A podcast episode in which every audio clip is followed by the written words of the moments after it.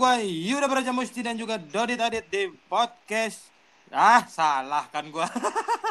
Lah kan gua. Ah, ah. ah, ah, ah, ah. ah. Salah dah tuh. Di Side by Side Ya. Podcast MotoGP War. MotoGP bareng kita udah ya. Eh, orang orang ngomongnya itu itu aja nih dua menit nih. Ah, udah langsung aja langsung hari ini hari ini kita akan menghadapi Ya. GP Katalunya. Yoi. Hmm, tapi sebelum itu mungkin kita bahas dulu eh res minggu lalu sedikit Oke, me- aja. me- mereview dan juga beberapa gosip eh, sepekan belakangan Hmm. ini. Gitu. Gimana Bang res minggu lalu Bang? Lupa. Juan Mir Juan Mir eh, man of the race ya. Iya iya Eh, emang eh, si bocah satu ini nih agak nggak diduga-duga nih dua race terakhir nih. Hmm. Nggak tahu. kayak ritme iya ritmenya tuh kayak apa ya gua ya ingat zaman Rossi dulu gitu panasnya makin mendekati Enggak, last lap no, gitu no no no beda menurut gua beda. No, enggak. beda beda beda banget. Karena kalau Beda. Rossi itu udah misalnya dia start dari posisi 4 atau posisi 7 di start dia nggak terlalu bagus lah bodo amat gitu tapi lama-lama nyalip satu persatu sampai akhirnya di pertengahan balapan tuh dia udah di depan dan emang battle di depan gitu. Hmm. Kalau si Juan Mir ini tipikalnya beneran diesel gitu. Jadi udah udah empat lap terakhir baru nongol di depan. Jadi nggak ada iya nggak ada. Kalau Rossi kan dulu battle gitu ya di depan tuh battle eh, apa namanya ngalah dulu, ntar diikutin disalip lagi, ngalah lagi, take over lagi. Eh, gitu terus sampai lap terakhir gitu tipikalnya waktu Rossi muda. Kalau Juan Mir nih enggak gitu. Startnya dari tengah-tengah, Hmm. start dari posisi 8, dari posisi 10, 11. Cuma dia pelan-pelan maju sampai di- akhirnya di di empat lap terakhir baru ada di posisi depan gitu. Menurut gua agak beda nih sama Rossi dulu. Beda beda beda beda. sampai sampai kita aja akhirnya nggak bisa prediksi ya Bener. sama sekali nggak sama sekali nggak naruh nama dia Bener karena emang ya itu karena emang luntur luntur senayangnya luntur nggak apa-apa. lu meriang lu meriang lagi nggak minggu ini Apa? Meriang lagi Nah, nggak karena minggu ini emang udah di minggu kemarin kan kayaknya emang udah dicabut tuh ilmu cenayang gue. Pas gue meriang itu kayaknya dicabut tuh. Lah. iya iya iya Nah, karena Terus- emang apa namanya emang beneran tidak tidak bisa diduga-duga nih si Juan Mir ini ke, ke kemunculannya ke tiba-tiba nong nongolnya Iya, iya. bener-bener di empat lap terakhir gitu. Karena kan kemarin dia start aja dari posisi tengah, jadi emang emang gue dari awal udah Iya. nggak ah kayaknya Juan Mir enggak deh kayaknya mungkin posisi 5 posisi 6 gitu tapi kayaknya untuk podium enggak Iya. tapi ternyata wah gila nih bocah nih emang nih bocah bocah Dari- nih. dari apa namanya free practice sama kualifikasi soalnya termasuk yang belum kelihatan ke depannya gitu ya Heeh, entah bener nah Nah, apa sih apa apa bang yang menurut lu jadi pembeda apa setting motor ya apa pemilihan bannya apa emang memang gaya balapnya dia nih kalau Iya, kalau- menurut lu kalau- dia bisa kalau- perform kayak gitu Kalau gua ngelihatnya dari pertama ya memang itu benar dari pemilihan ban sama dari gaya balapnya dia yang tidak terlalu agresif. Jadi emang mainnya santuy, ada celah masuk, ada celah masuk, nggak ada celah ya udah ikhlas gitu. ya Maksudnya dia mainnya Ikhlas. santuy. Gua kalau gua ngelihatnya beberapa kali Iya, iya. kesempatan main tuh nggak terlalu ngotot, jadi nggak nggak terlalu ngabisin ban di awal-awal. Jadi emang makanya di empat lap Hmm. terakhir akhirnya 4 sampai 5 lap terakhir baru akhirnya bisa eh, maju ke depan ketika pembalap-pembalap lain udah kehabisan ban gitu hmm ban udah habis, Iya, iya, stamina udah jadi- habis, Juan Mir juga masih muda juga ya kan?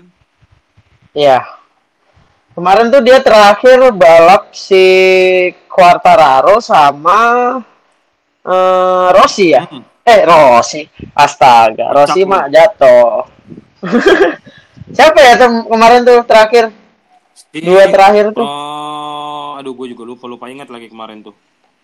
Ingat. Pokoknya Quartararo tuh akhirnya kena kena long lap penalti Ah. kan, gara-gara dia kena track limit. Su- Dan aturannya tuh dia track limit itu tuh ternyata ada batasnya berapa Hmm, kali gitu. berapa kali. Terus terus kalau di last lap itu akan lebih berpengaruh lagi Betul. gitu ke ke hasil hasil lomba. Akhirnya ya udah. Eh, harusnya dia ketiga. Akhirnya turun ya dia. Hmm. Eh, kena tambahan penalti. Ya, tapi tapi ta- eh, Kemar- apa ya namanya? Hmm, oh sama Paul. Paul Espargaro. Namanya? kemarin. Race kemarin tuh ya itulah maksudnya bahkan sampai seri ini juga masih masih begitu tuh masih nggak bisa diduga-duga masih nggak bisa ketebak juga siapa yang bisa jadi pemenang siapa yang bisa ada di podium gitu. Gua ya Hmm. lagi-lagi sangat eh, sangat tertarik dengan eh, season ini gitu. Maksudnya apa ya? Maksudnya eh, makin makin meyakinkan kalau udahlah Marquez ini nggak usah race sekalian gitu. Iya. Season ini. Soalnya dari nah dari kabarnya juga dia belum tahu nih kapan mau comeback cuma dia kalau bisa berharap dia bisa ikut di Portimao Portimao tuh berarti Portugal seri penutup ya hmm.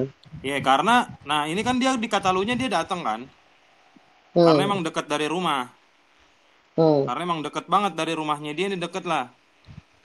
Ya, Gojek tuh berapa ya? 25 ribu apa kalau nggak Ojek salah? delapan belas ribu dari rumahnya. Oh, 18 ribu. Iya. 25 itu kalau lagi nggak promo kayak. dua lima kalau lagi nggak promo, sama kalau lagi jam macet, jam orang Heeh, berangkat benar. kerja tuh, bener. Betul, betul, betul. Nah Betul. kebetulan deket, nah kemarin dia datang ke Katalunya, dia datang ke pedok. Kalau lu lihat tangannya itu buset gila. Lu lihat gak sih tangan kanannya? Eh, gua belum lihat sih Lu belum ininya. lihat? Gila di Belum. masalahnya lu kalau misalnya lu perhatiin tangan kanannya ada. Iya. Nggak hilang. Astagfirullahaladzim. Kaget gua. Ada kan? ah Allah. Ada kan tapi.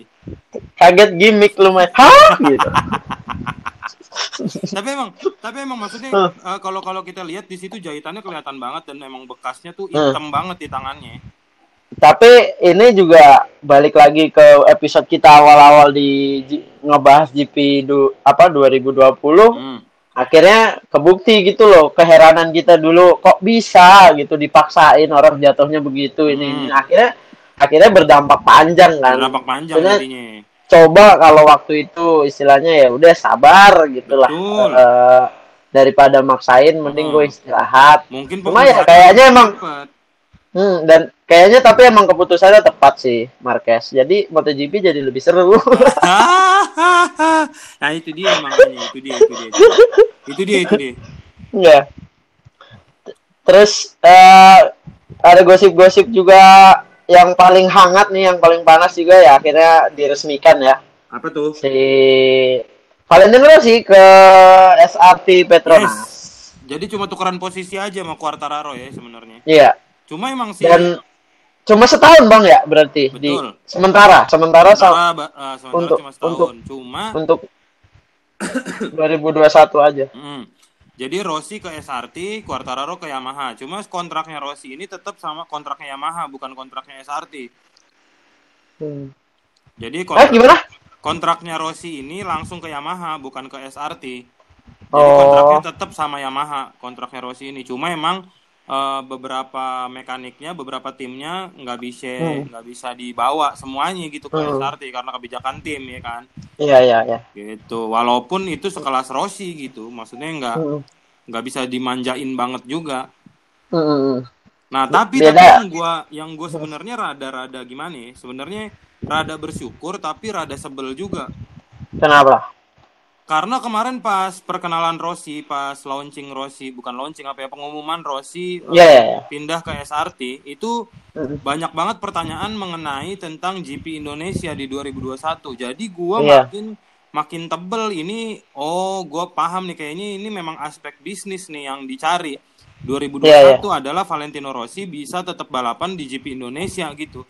Hmm. Karena kan eh, apa ya namanya pasar pangsa pasarnya di Indonesia kan sangat luas dan fan fa- fanbase-nya Rossi juga emang gede banget nih di Indonesia masa iya masa iya nggak balapan nih sementara eh, GP bakal balik lagi ke Indonesia gitu akhirnya Iya, kayaknya iya, gue iya. lihat Dorna sebegitu mempertahankannya Rossi.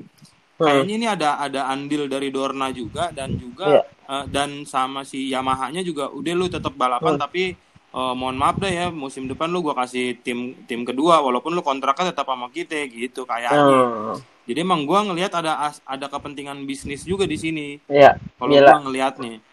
Dia itu Rossi kalau istilahnya influencer instastorynya berapa ratus juta ya benar Enggak influence-nya segitu loh. Maksudnya untuk sekelas sekelas Valentino Rossi itu kontraknya bukan urusan dia sama dia tim eh, doang. tim doang tapi Nah, nah, Dor- itu Dor- Dorna dia- Dorna ikut ini ikut. Hmm, betul. Dan- heeh. kemarin kan sempat dibahas juga sebenarnya kontrak kita mah udah jelas cuma emang ini masalah eh, apa ya dia bilang tuh. ah Lin, Lin Jarvis kemarin kan dia bilang gitu kan sebenarnya Hmm. kontraknya Rossi mah udah beres cuma emang Hmm, emang gimana enaknya aja gitu dia bilang betul yang emang harus diurusin gila ya Heeh. se Nah, se impactful itu seorang Valentino Rossi padahal betul. ya udah udah nggak muda lagi tapi tetap punya apa ya tetap ya, punya masih penikmat jadi icon masih jadi icon Nice, MotoGP menurut gue belum ada yang bisa gantiin se Hmm. Mark Marquez sekalipun masih belum bisa gantiin ikoniknya Valentino Rossi untuk MotoGP sih menurut Iya. gua nah makanya kemarin gua rada gue bisa ngomong kayak gitu karena gue ngerasa aneh juga buat apa Hmm. lu pengumuman Rossi pindah ke SRT terus buat apa ngebahas GP Mandalika apa urgensinya gitu menurut gue ya Hmm, iya, Walaupun gua ngerasa ya oke, gue bersyukur gitu tahun depan masih bisa ngelihat Rossi di di di, Hmm. di GP Indonesia. Dia mengawali Ber- karir. berangkat berangkat kita nih Gue sih insya. Allah berangkat. Gue insya Allah berangkat. Harus harus sih harus karena kita nggak tahu musim depannya Rossi masih ada apa enggak ya. betul itu dia. Kapan lagi kita ngelihat Rossi selewatan kan di depan Iya. kita. gitu Sebenarnya mah selewatan. Hmm. Cuma kalau bersyukur aja kalau kita dapat bangkunya di pedok di depannya SRT Hmm. kan dia bisa dan Iyalah. tolonglah ini podcast MotoGP set by set ini dibesarkan supaya kita Iya benar. Siapa tahu kita jadi tamu. dapat undangan dapat undangan gitu Undangan barangkali pedok bener gua ke pedok ke pedoknya si Alex Marquez juga nggak apa-apa iya nggak apa-apa lah yang penting ke pedok aja Mm-mm. gua Kita- kalau misalnya misalnya gua ke pedoknya Alex Marquez gua pengen copot baut motornya atau ini ngebahas lu gimana sih? Maksud lu apa ya? DM gue sampai selama ini nggak lu dengerin gitu. Kritik gue nggak lu dengerin gitu. Kita memastikan aja gitu.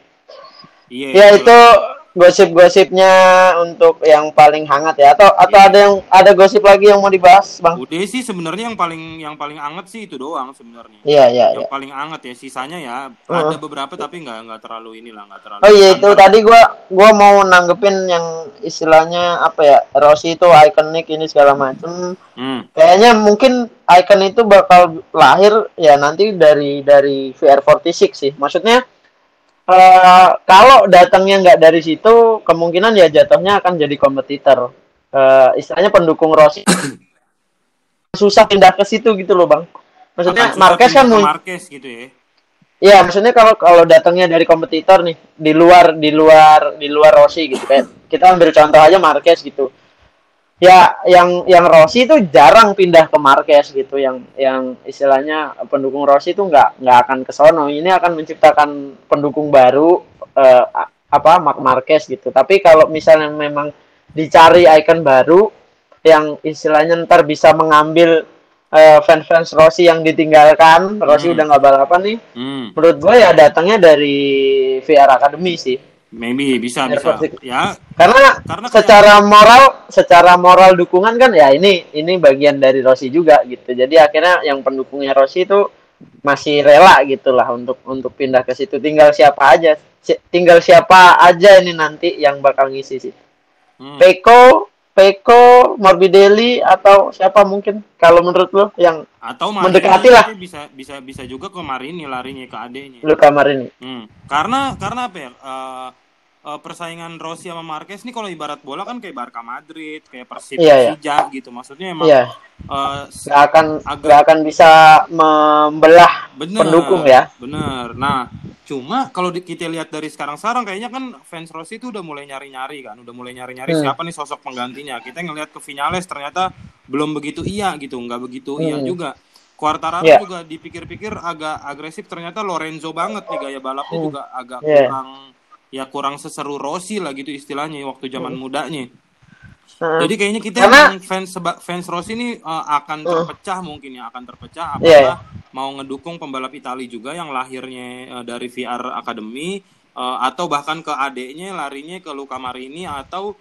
ke Luka Modric sosok-sosok baru atau ke ya sosok-sosok yang baru sosok-sosok yang emang Hmm. uh, lain gitu uh, apa iya iya Mm-mm. nah itu tuh yang yang kayaknya sih bakal kepecah kalau menurut gue gitu Mm, mm, mm. Hmm, gitu. Nah itulah, pokoknya itu eh, sekilas gosip-gosip yang ada di minggu ini. Yuk lanjut kita bahas eh, untuk res Catalunya hari ini.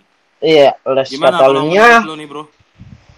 Ah, agak sedikit menyenangkan ya karena menyambut sebagai sekali lagi gua tanpa tedeng aling-aling lah emang gue pendukung Valentino Rossi Hmm. Eh, di menyambut race ke 350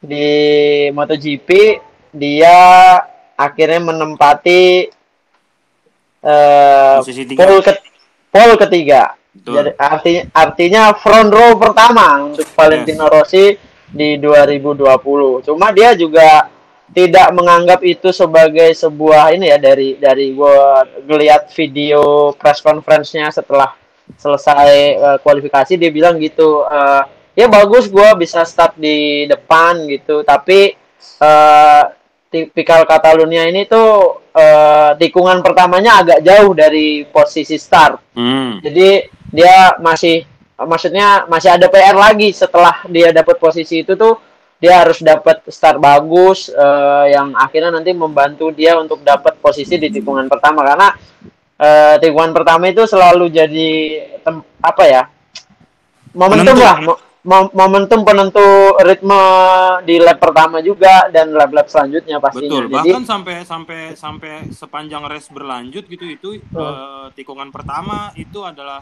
eh, penentu penentu dari Iya, semua- iya. dari sepanjang race itu. mm, Eh, ya 60% berpengaruh sama hasil race lah.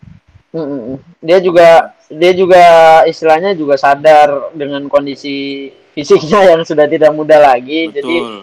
eh, pasti memikirkan itulah. Maksudnya luas gitu cara cara mandangnya dia walaupun udah posisi tiga pun juga dia nggak Hmm. nggak yang ini dan kayaknya dia udah udah banyak adaptasi banget ya. Benar. udah setu Di- udah di musim udah ini. Udah setua itu dia harus adaptasi dan kayaknya dia udah bukan tipikal pembalap yang nyerang lagi. Mm-mm. Itu dia tuh lebih lebih defend menurut gua Valentino Rossi belakangan lebih ini defense tapi di awal-awal dia gimana caranya eh, untuk amanin posisi ya, Benar. nyari posisi paling paling better lah untuk bertahan benar, gitu. benar benar pokoknya di awal start harus bagus tikungan pertama harus bagus kalau bisa jaga posisi di di depan-depan tuh eh, dari race awal gitu karena dia tahu stamina nya udah mulai udah mulai kendor di akhir-akhir tuh dia pasti dia dia mengendor Hmm. lah kelihatan dari catatan catatan lapnya berapa race terakhir tuh kalau udah menjelang akhir akhir, Hmm. akhir balapan dia pasti catatan lapnya udah berkurang jauh gitu Iya iya iya, menurun. nah Selain kar- karena eh, menurunnya ya Hmm, ban juga motor segala dibohongin. fis- fisik yang Betul, yang nggak bisa dibohongin. Udah kalau dulu mungkin motor udah Hmm. udah ban udah habis ini ap- apa namanya eh, motor juga udah udah Mm-mm. dipakai beberapa lap Oh, oh, fisik oh. masih bisa cover. Nah ini kalau kalau Rossi kalau habis Nah, udah itu bareng. Nah, tapi ya gua gua gua ada yang tertarik nih maksud gua di di, di dari free practice kemarin kan yang free practice satu itu yang yang yang yang ada di tiga besar itu Hmm. Quartararo, Dovizioso, Juan Mir. Terus di free practice 2 ada Ya. Morbidelli, Johan Zarco, Brad Binder. Terus di free Hmm. practice 3 itu ada eh a- eh, kaku kaku kaku kaku eh benar muncul nama Miguel Oliveira ya kan di di, di pas free practice Ya. 3 terus di apa namanya Heeh, di free besar. practice 4 muncul lagi nama Juan Mir ada Vinales Espargaro sama Juan Mir nah apa ya? Eh, Hmm. si Juan Mir ini udah mulai bikin gua kepincut nih Dit. Maksudnya udah mulai bikin gua Iya, iya, iya. gitu nih Juan Mir. Karena dia kan menurut gua agak terlalu cepet ya dari dari Moto3 ke Moto2 dari Moto2 ke MotoGP itu sangat-sangat cepet gitu. Moto3 dia sempat juara dunia. Di Moto2 baru Hmm. semusim dua musim kalau nggak salah di gua lupa deh. Eh, di- belum sempat Dan dia bukan Iya, di barisan depan ya. apa-apa di Moto2 tiba-tiba udah naik udah ditarik ke MotoGP gitu maksud gue pergerakannya cepet juga nah tapi Hmm. ternyata di MotoGP dia berhasil adaptasi jauh lebih cepat menurut gue daripada waktu dia di Moto2 Nah itu yang mulai Hmm. gue bikin tertarik. Nah sekarang so kita Iya, lihat iya. hasil eh, apa namanya eh, kualifikasi ya. Di tiga terdepan itu di iya. Yamaha ngambil Morbidelli, Quartararo dan Iya. Rossi. Morbidelli ini adalah pole pertamanya dia. Ya.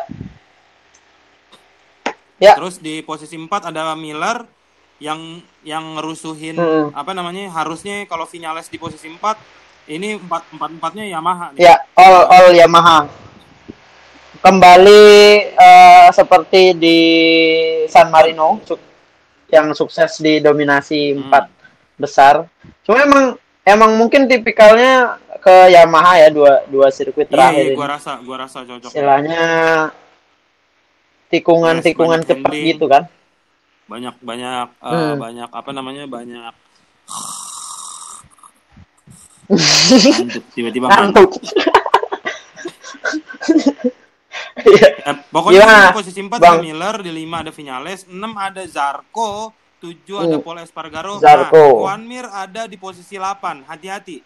Juan Mir ada di posisi 8. Hmm. Oke, dia nggak ada di lima besar, tapi ingat beberapa race terakhir dia selalu Ya. eh, start dari posisi-posisi segini nih, Juan Mir.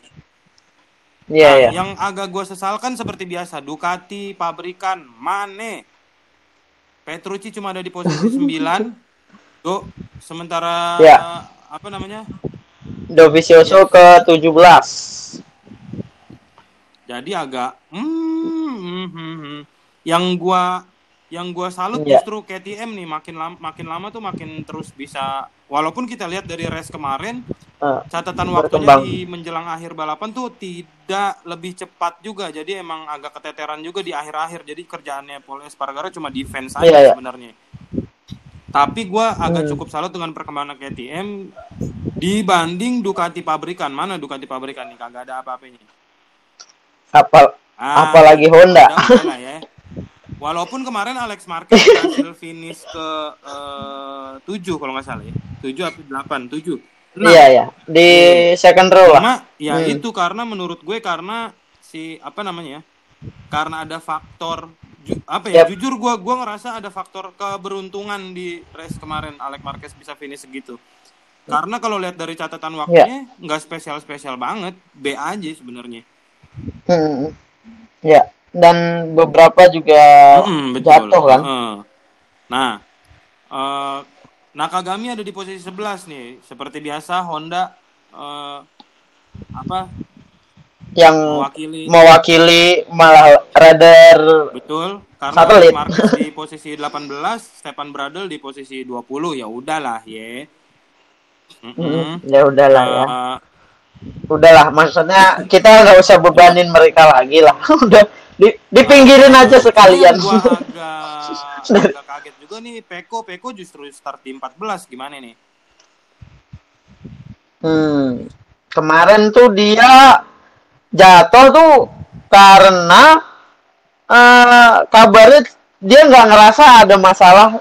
Kan begitu jatuh dia minta untuk Marshall eh, ngebawa mo- motornya tuh ke ke ke pedok ya buat bisa dianalisa Hmm. se- Karena- sesegera mungkin dan dan karena dia karena Iya, dia ngerasa karena aneh kan juga Kasus yang Jack Miller Gua- lo tau nggak? Yang Jack Miller ternyata ada ada itunya plastik Iya. hel- plastik kaca helm.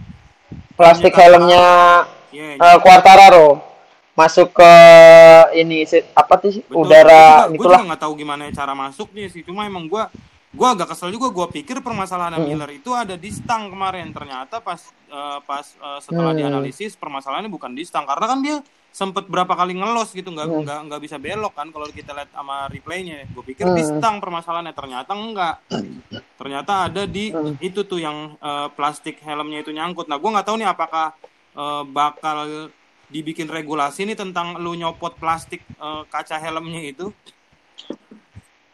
jangan di Nah, karena pertengahan race eh, gitu bukan ya di pertengahan race tapi maksud gue buangnya jangan sembarangan gitu. Aduh Nah, gimana? gua- minggir dulu apa gua gimana? tahu nih apakah akan dibikin regulasi nah karena kekhawatirannya kan kemarin si Peko itu jatuhnya gara-gara kepleset itu juga.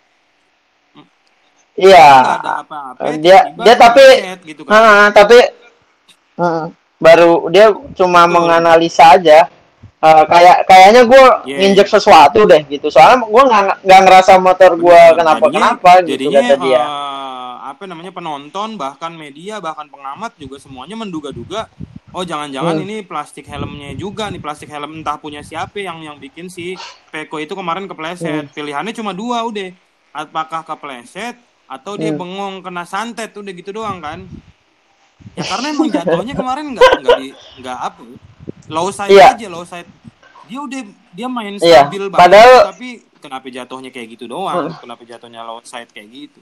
Heeh. sayang aja sih. Padahal kondisi dia juga lagi masih Betul. sakit ya. Kakinya tuh masih ini. Kemarin aja jalan di dibantu Marshall dia kan pegangan sama Marshall iya benar. Jadi ini ajaib juga sih Peko nih bisa bisa jadi ini sih. Bisa jadi apalah ya? pen- sosok baru lah, sosok baru yang yang bisa bersaing sebenarnya menurut gua. Untuk konsistensi sebagai tim satelit oke udah banget. hebat menurut gua. Dia. menurut gue oke banget ya Dia- nah hmm. makanya nih kita lihat di race Catalunya ini gue gue nggak tahu kenapa ya gue gue masih Hmm. menunggu menunggu jalannya wet race sebenarnya di season ini Oh. untuk bikin biar- ya biar bikin kejutan-kejutan lagi aja sebenarnya. Nah kemarin itu kan Hmm. di Superbike itu kan race di Catalunya minggu lalu. Dan di kelas Super Sport 600 itu sempet eh, red flag gara-gara eh, cuaca agak gonta-ganti nih jadi mereka eh, Hmm. dry race pas warm, warm up ternyata gerimis. Jadinya berhenti lagi red flag lagi. Hmm. sementara mau wet race ditungguin akhirnya nggak jadi gitu jadi gonta-ganti terus superbike juga sempat sempat sempat wet juga gitu. Uh, uh, wet, wet Hmm. condition. Nah gue gue berharap nggak tahu kenapa ya gue berharap di race hari ini di Catalunya just gue berharapnya ada di kelas moto tuh sumpah. Gue pengen banget Andi Gilang ada di depan. Kayaknya harapan satu-satunya adalah dengan cara hujan gitu.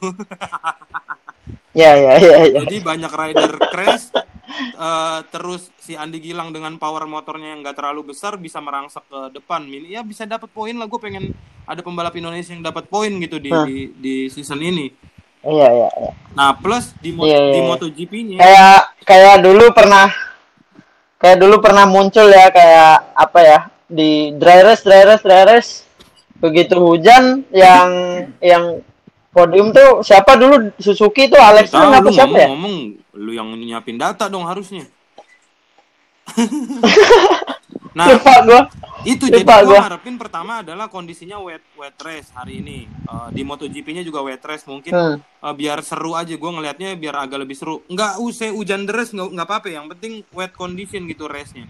Yang kedua yang yang gue selalu gue tunggu dari Catalunya adalah kejutan tikungan tikungan pertama. Tikungan pertama kalau lu inget di GP gue lupa tahun berapa nih antara 2009 2011 atau 2012 lu inget gak sih yang yang eh, yang kecelakaannya tuh kayak bowling gitu jadi emang domino Pas Casey Stoner apa kalau nggak salah. Dovizioso juga deh, ya apa Stoner gitu. Pokoknya yang rem eh, tuas Hmm. remnya itu kena kena kena pinggang atau kena buntut dari motor siapa gitu, akhirnya kepencet terus dia eh, crash, terus bikin efek domino tuh jadi kayak bola Iya, iya. bowling, terus sampai akhirnya yang finish kalau nggak salah Hmm. tuh cuma 11 atau 12 pembalap gitu.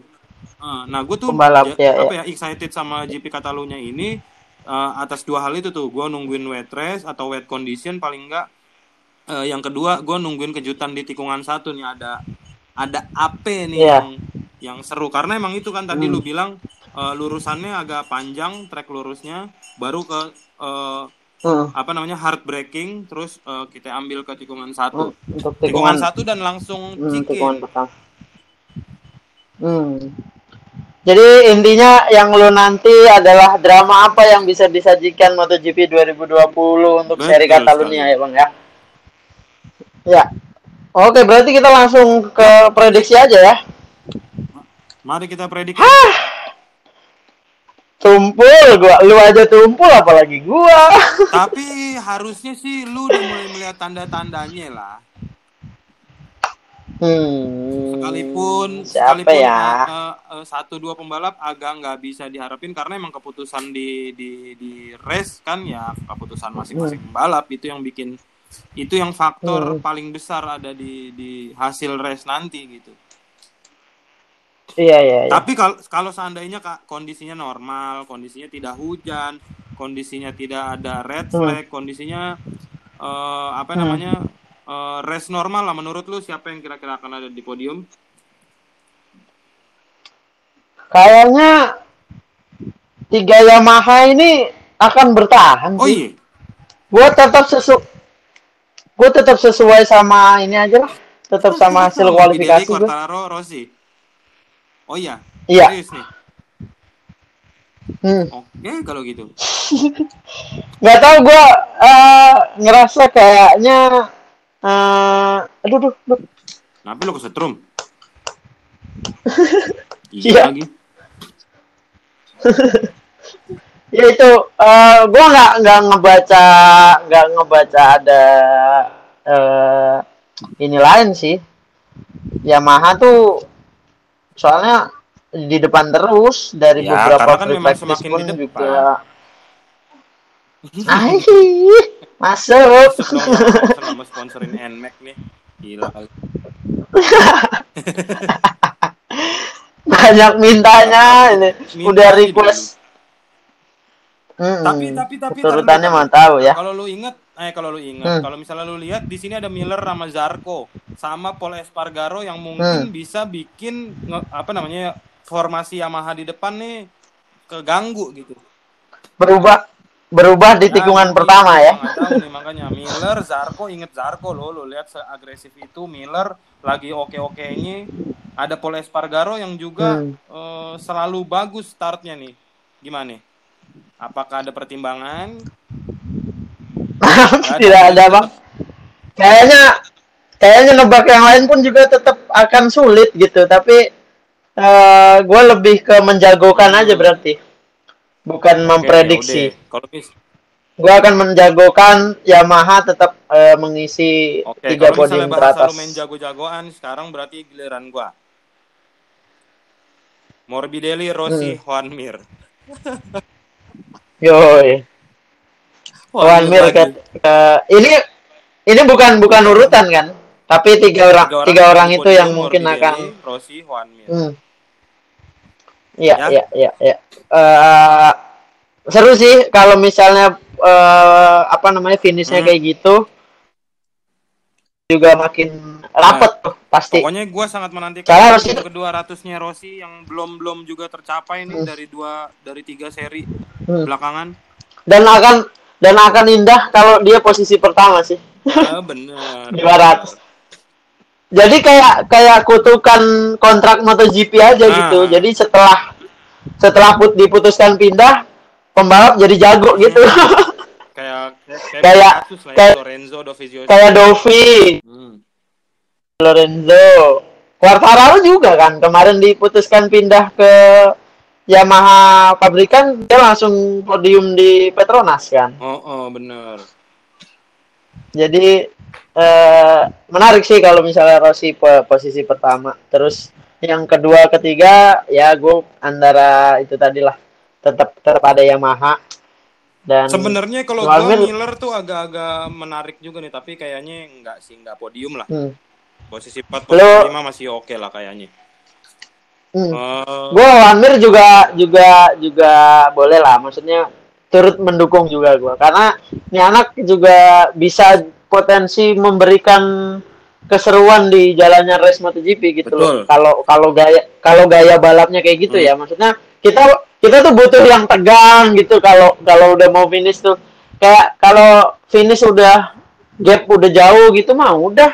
Kayak ngelos aja. Hmm, gue biasanya udah gue sambil ngapain tuh kalau MotoGP kayak gitu. Tapi kalau MotoGP last lap atau beberapa lima lap eh, mau finish itu masih ada overtake terus ada masih pengejaran motong gap gitu. Komentator kan biasanya seru tuh. Hmm. kalau udah mau finish tapi eh, gapnya kepotong terus ini segala macam terus kamera terus nyorot terus gitu itu itu lebih menarik dan dan Juan Mir tuh potensial untuk bisa ngelakuin kayak gitu dilihat dari beberapa pe- pengalaman dia eh, race di dua seri Sama sebelumnya. satu Jadi nama lagi, Maverick Vinales yang Apa tuh? eh, minggu kemarin kita remehin ternyata ya bisa membuktikan Betul, ya. bisa membuktikan Dia diri. bukan Ya, ini juga dia bukan pembalap jadi pertimbangan juga tapi Sabtu Minggu. Hmm, tapi kayaknya gue tetap ke Morbidelli, Rossi, Juan Mir lah kayaknya.